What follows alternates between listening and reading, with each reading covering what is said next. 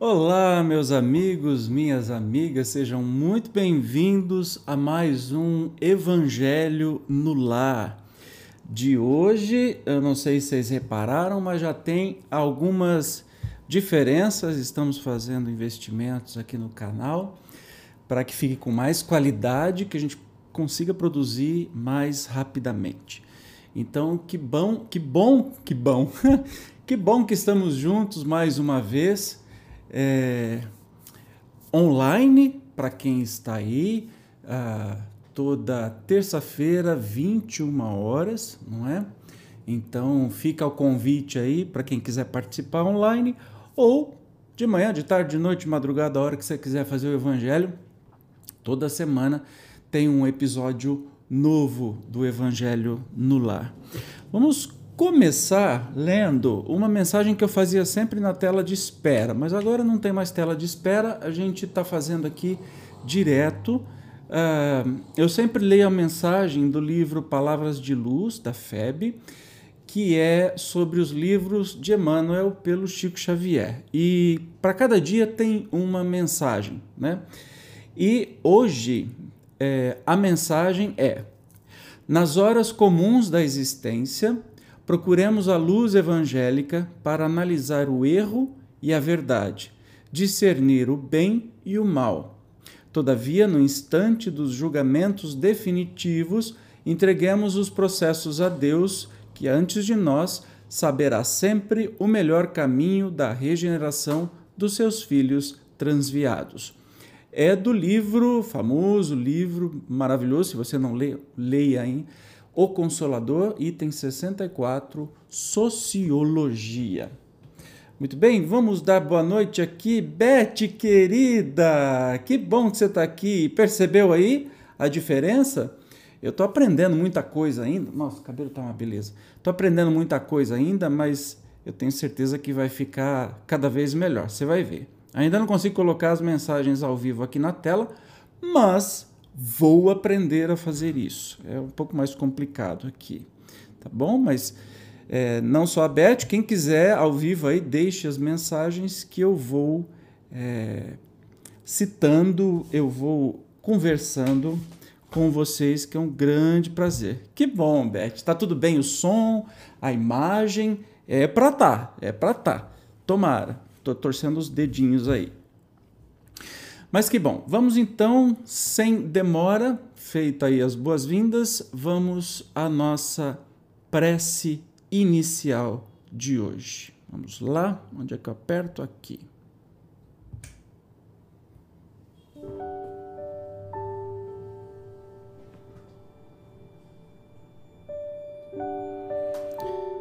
Mestre amado, Jesus, muito obrigado. Que bom que estamos juntos mais uma vez. Que privilégio estarmos unidos em teu nome para aprender as tuas lindíssimas e iluminadas mensagens. Gratidão, Jesus, pela oportunidade de estarmos vivos neste momento. Gratidão por todos os aprendizados. Neste momento, damos boas-vindas a todos os irmãos, encarnados ou desencarnados. Sejam bem-vindos e que a palavra de hoje, do Evangelho segundo o Espiritismo, que traz luz ao já iluminado e brilhante Evangelho de Jesus, que nos ajuda a compreender cada vez mais, que esta palavra de hoje nos traga consolo, conforto e acrescente sabedoria na nossa vida. Fica conosco, Jesus, por estes breves instantes.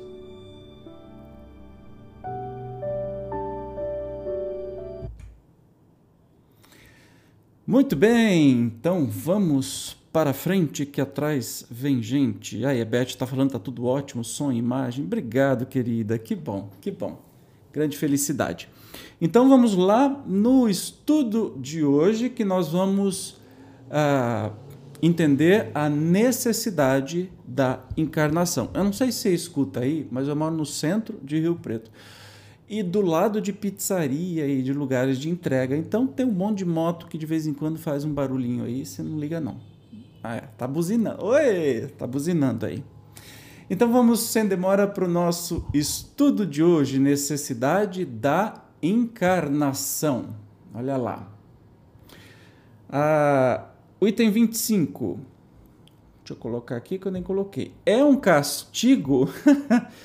é um castigo a, eu estou no livro certo? Tô. É um castigo a encarnação e somente os espíritos culpados estão sujeitos a sofrê-la? Será que a encarnação é um castigo? O que vocês acham aí na história toda? Será que estar encarnado é um castigo? Uau, que pergunta, hein? Kardec já é danado quando ele faz os seus questionamentos. Vamos lá para a resposta. A passagem dos espíritos pela vida corporal é necessária para que eles possam cumprir, por meio de uma ação material, os desígnios cuja execução Deus lhes confia.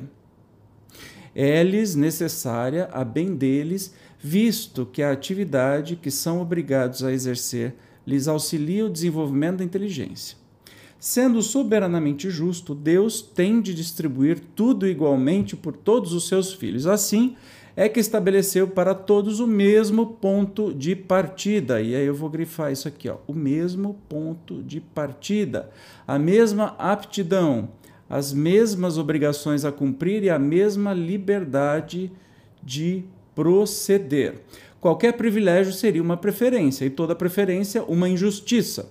Mas a encarnação para todos os espíritos é apenas um, vou mudar a corzinha aqui, estado transitório. É uma tarefa que Deus lhes impõe quando iniciam a vida como primeira experiência do uso que farão do livre arbítrio. Os que desempenham com zelo essa tarefa transpõem rapidamente e menos penosamente os primeiros graus da iniciação e mais cedo gozam do fruto dos seus labores. O que, ao contrário, usam mal da liberdade que Deus lhes concede retardam a sua marcha.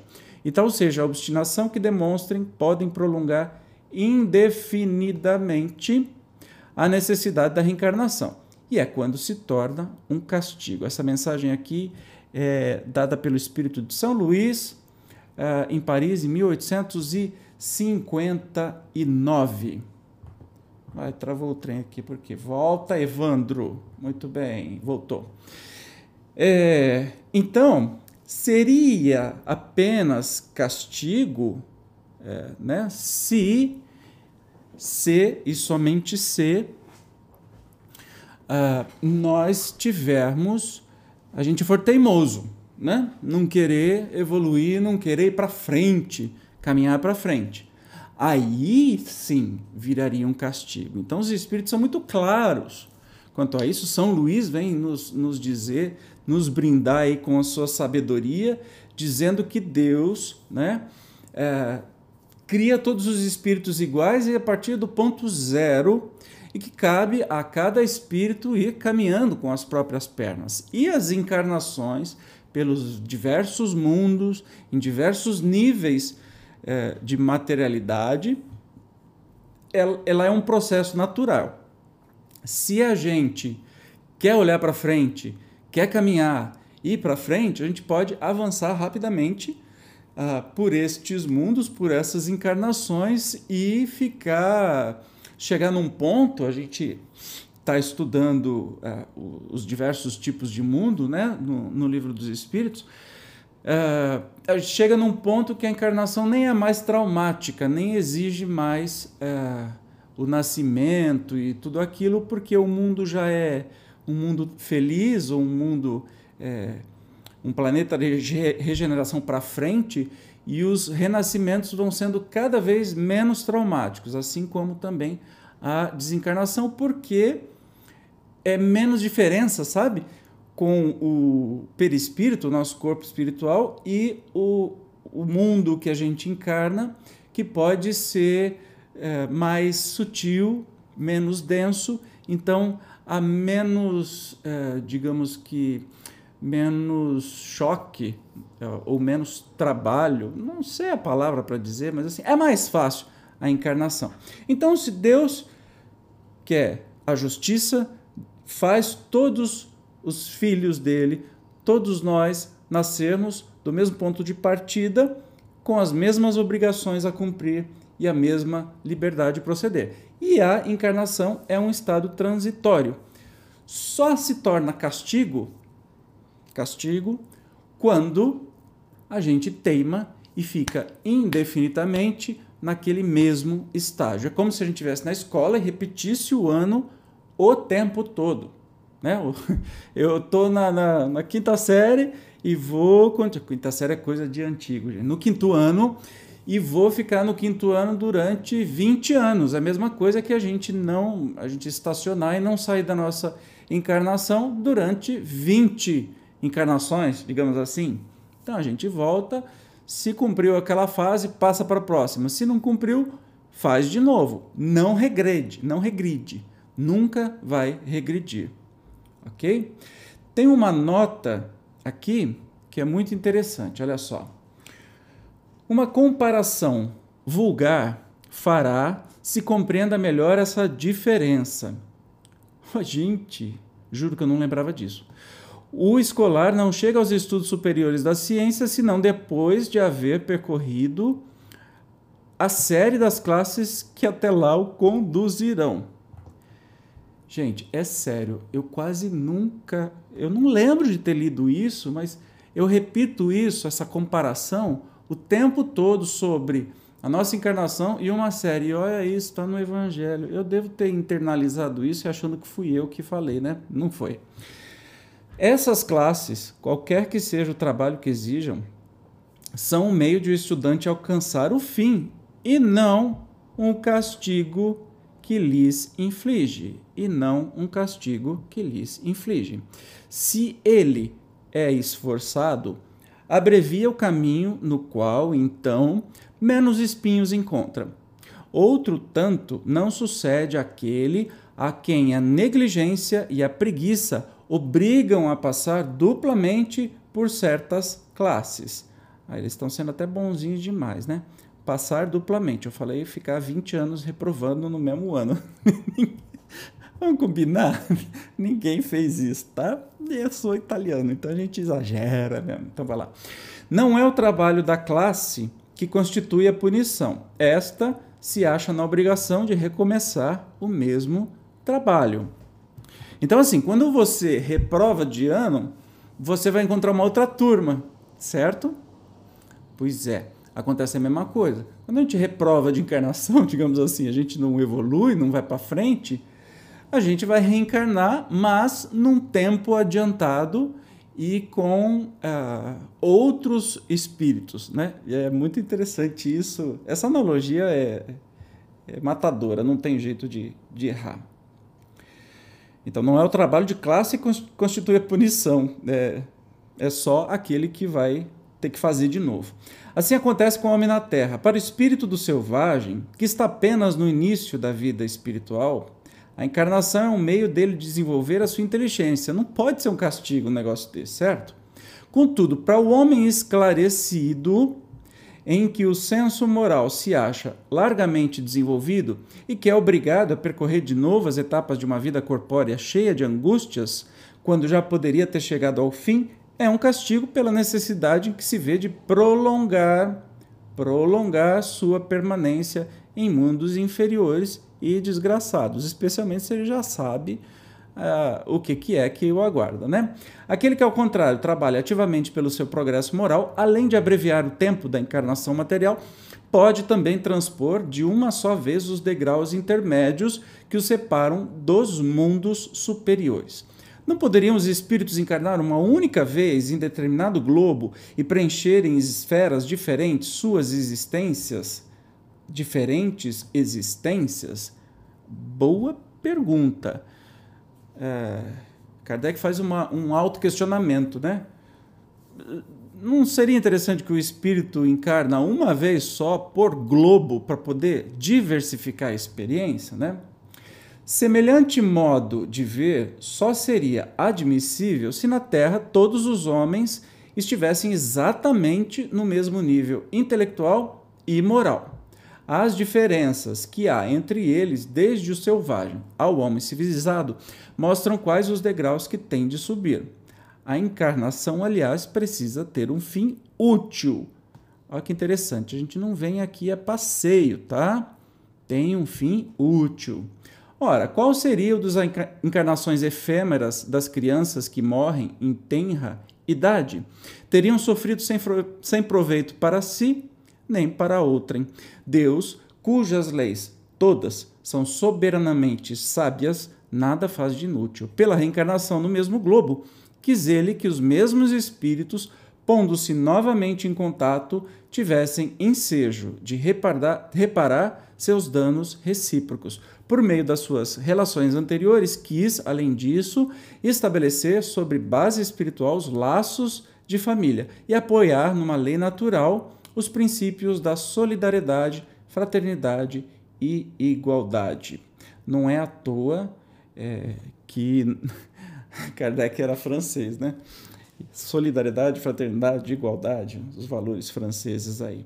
Então, deu para entender da, da pergunta aqui, né? Se a gente encarnasse cada vez num mundo diferente, primeiro, a gente não encarna sozinho. Segundo, imagina que. Como é que ia ser essa conta? Se eu tenho que fazer as pessoas ah, superar coisas com, com espíritos, né? Então, que a gente sabe que a gente vem com, com espíritos que a gente teve treta, desavença, e às vezes vem na mesma família, que é para a gente não conseguir desviar e, e, ter que trabalhar isso, como é que seria se cada vez a gente fosse encarnar num mundo diferente? Esses espíritos também tinham que morrer na mesma época, nascer na mesma época, meio difícil, né? E também não, não seria útil, não é? como eu disse, não é um passeio. A encarnação precisa ter um fim útil. A gente evolui e ajuda a todos os nossos irmãos evoluírem juntos, não é? E aí ele cita ainda qual seria o papel então das criancinhas que morrem com dois meses de idade, ou como o doutor Paulo César Frutuoso fala, é, como é que faz é, uma criança que já nasce com câncer dentro do útero materno, que hoje tem tecnologia de operar o bebê ainda feto, né, dentro da barriga da mãe, qual seria a utilidade dessa encarnação? Aí morre com um ano, morre com dois anos, né? Não tem, não teria nenhuma, nenhum sentido nisso, não ia aproveitar absolutamente nada de nada de nada. Maravilha. Deixa eu ver aqui. Na próxima, no próximo encontro a gente vai para o abre o quinto capítulo, Bem-aventurados os aflitos. Mas deixa eu ler aqui. Cadê ah, meu zócro? Meu zócro, porque por enquanto eu consigo ler aqui no celular, onde eu parei. Ah, a Beth está falando, nem percebo o barulho. Que bom! Leonita, como é que você está, querida? Ali, a Beth também, que bom que você veio. Boa noite a todos de Goiânia. Que maravilha! Sejam muito bem-vindos e que bom que estamos todos juntos, não é?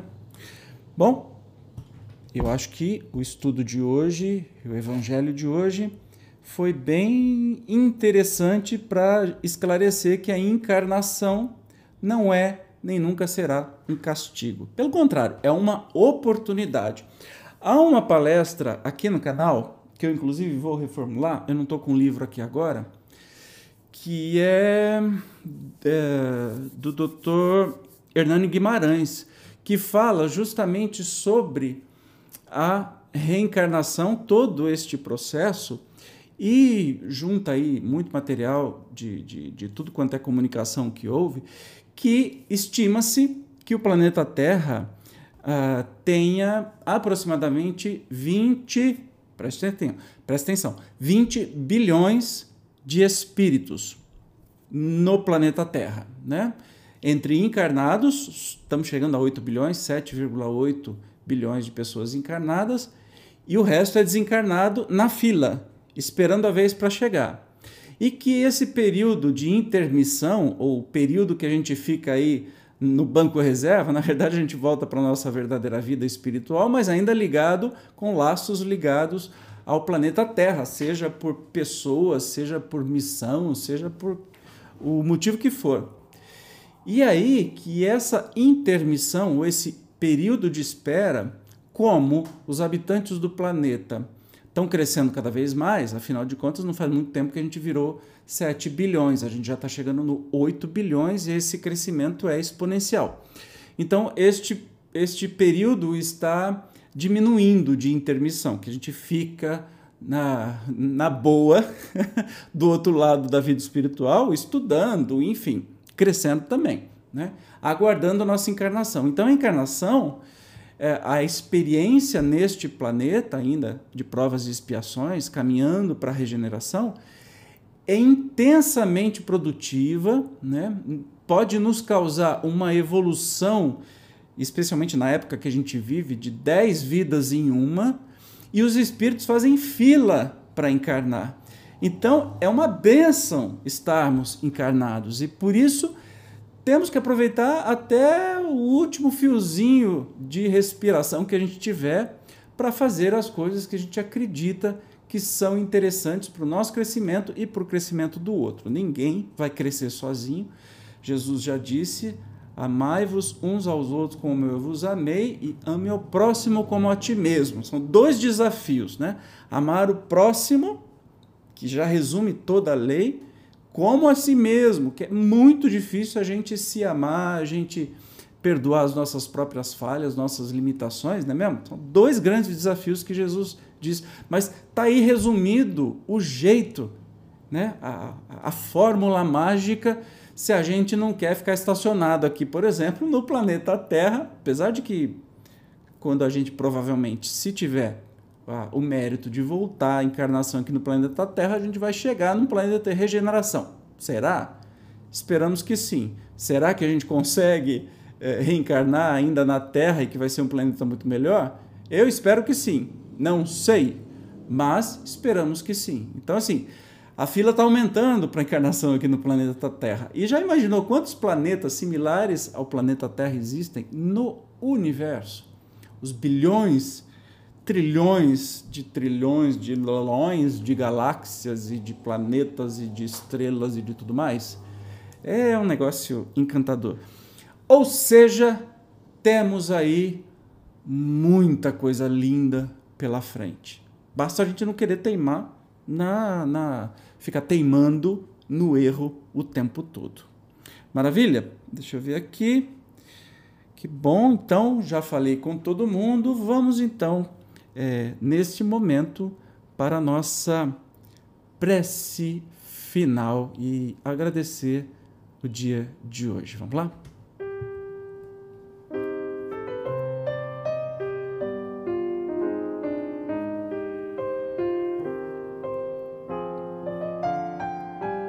Mestre amado, que encantador todos os nossos encontros com a tua palavra,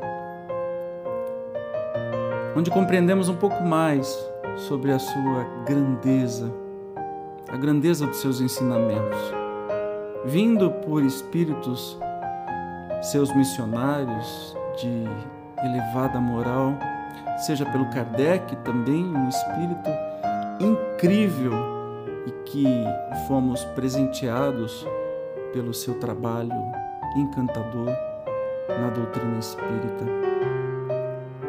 Que bom que estamos aqui, Jesus, vivos. Que bom que estamos juntos. Que bom, Jesus, e que possamos aproveitar a nossa encarnação, a nossa vida aqui no mundo físico. Cada segundo cada segundo que a gente possa crescer, aprender, não errar tanto e levar para a eternidade toda a nossa experiência para que possamos visitar outros mundos, outros lugares nessa vastíssima criação divina. Obrigado, Jesus por mais uma semana aqui encarnados. Obrigado, Jesus, por todos os problemas, pelas doenças, por todas as dores que passamos. Gratidão, Jesus, por estarmos aqui neste momento. Obrigado pelos nossos familiares, pelos nossos amigos, pelos nossos amores. Só faz sentido se estivermos todos juntos. Fica conosco, Mestre, por mais uma semana e que sejam dias maravilhosos de aprendizagem, que possamos colocar em prática a tua certeza da grandiosidade divina e de tudo aquilo que nos espera. Obrigado, Jesus. Obrigado por hoje. Fica conosco.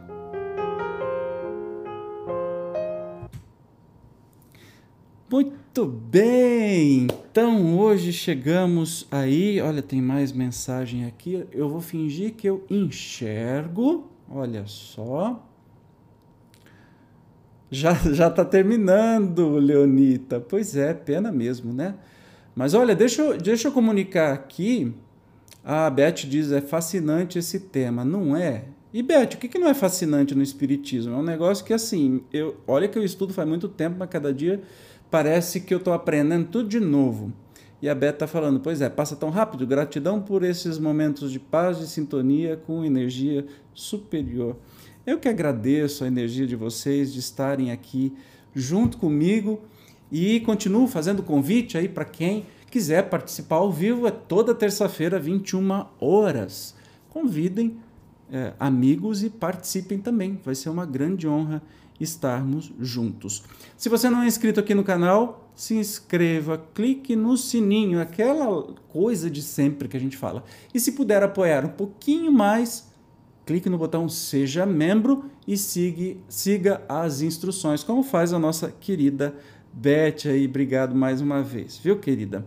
Ah, que mais que eu ia falar, gente? Sumi... Ah, claro! A partir dessa semana, nós temos, e eu falei para a Beth hoje ainda, espero que eu consiga cumprir isso, nós temos o estudo do Livro dos Espíritos diário, tá? Então, todo dia por enquanto, dias úteis, de segunda a sexta, na verdade é domingo, segunda e até sexta, na terça tem o Evangelho. Todos os dias um episódio novo do estudo do Livro dos Espíritos. Então, se isso está sendo interessante para você, compartilhe, indique seus amigos para seguirmos juntos aí a caminhada. Tem muita, mas muita coisa boa para a gente seguir para frente. Tá bem? Obrigado mais uma vez. Um beijo no coração de vocês. Tenham uma semana maravilhosa. Tchau.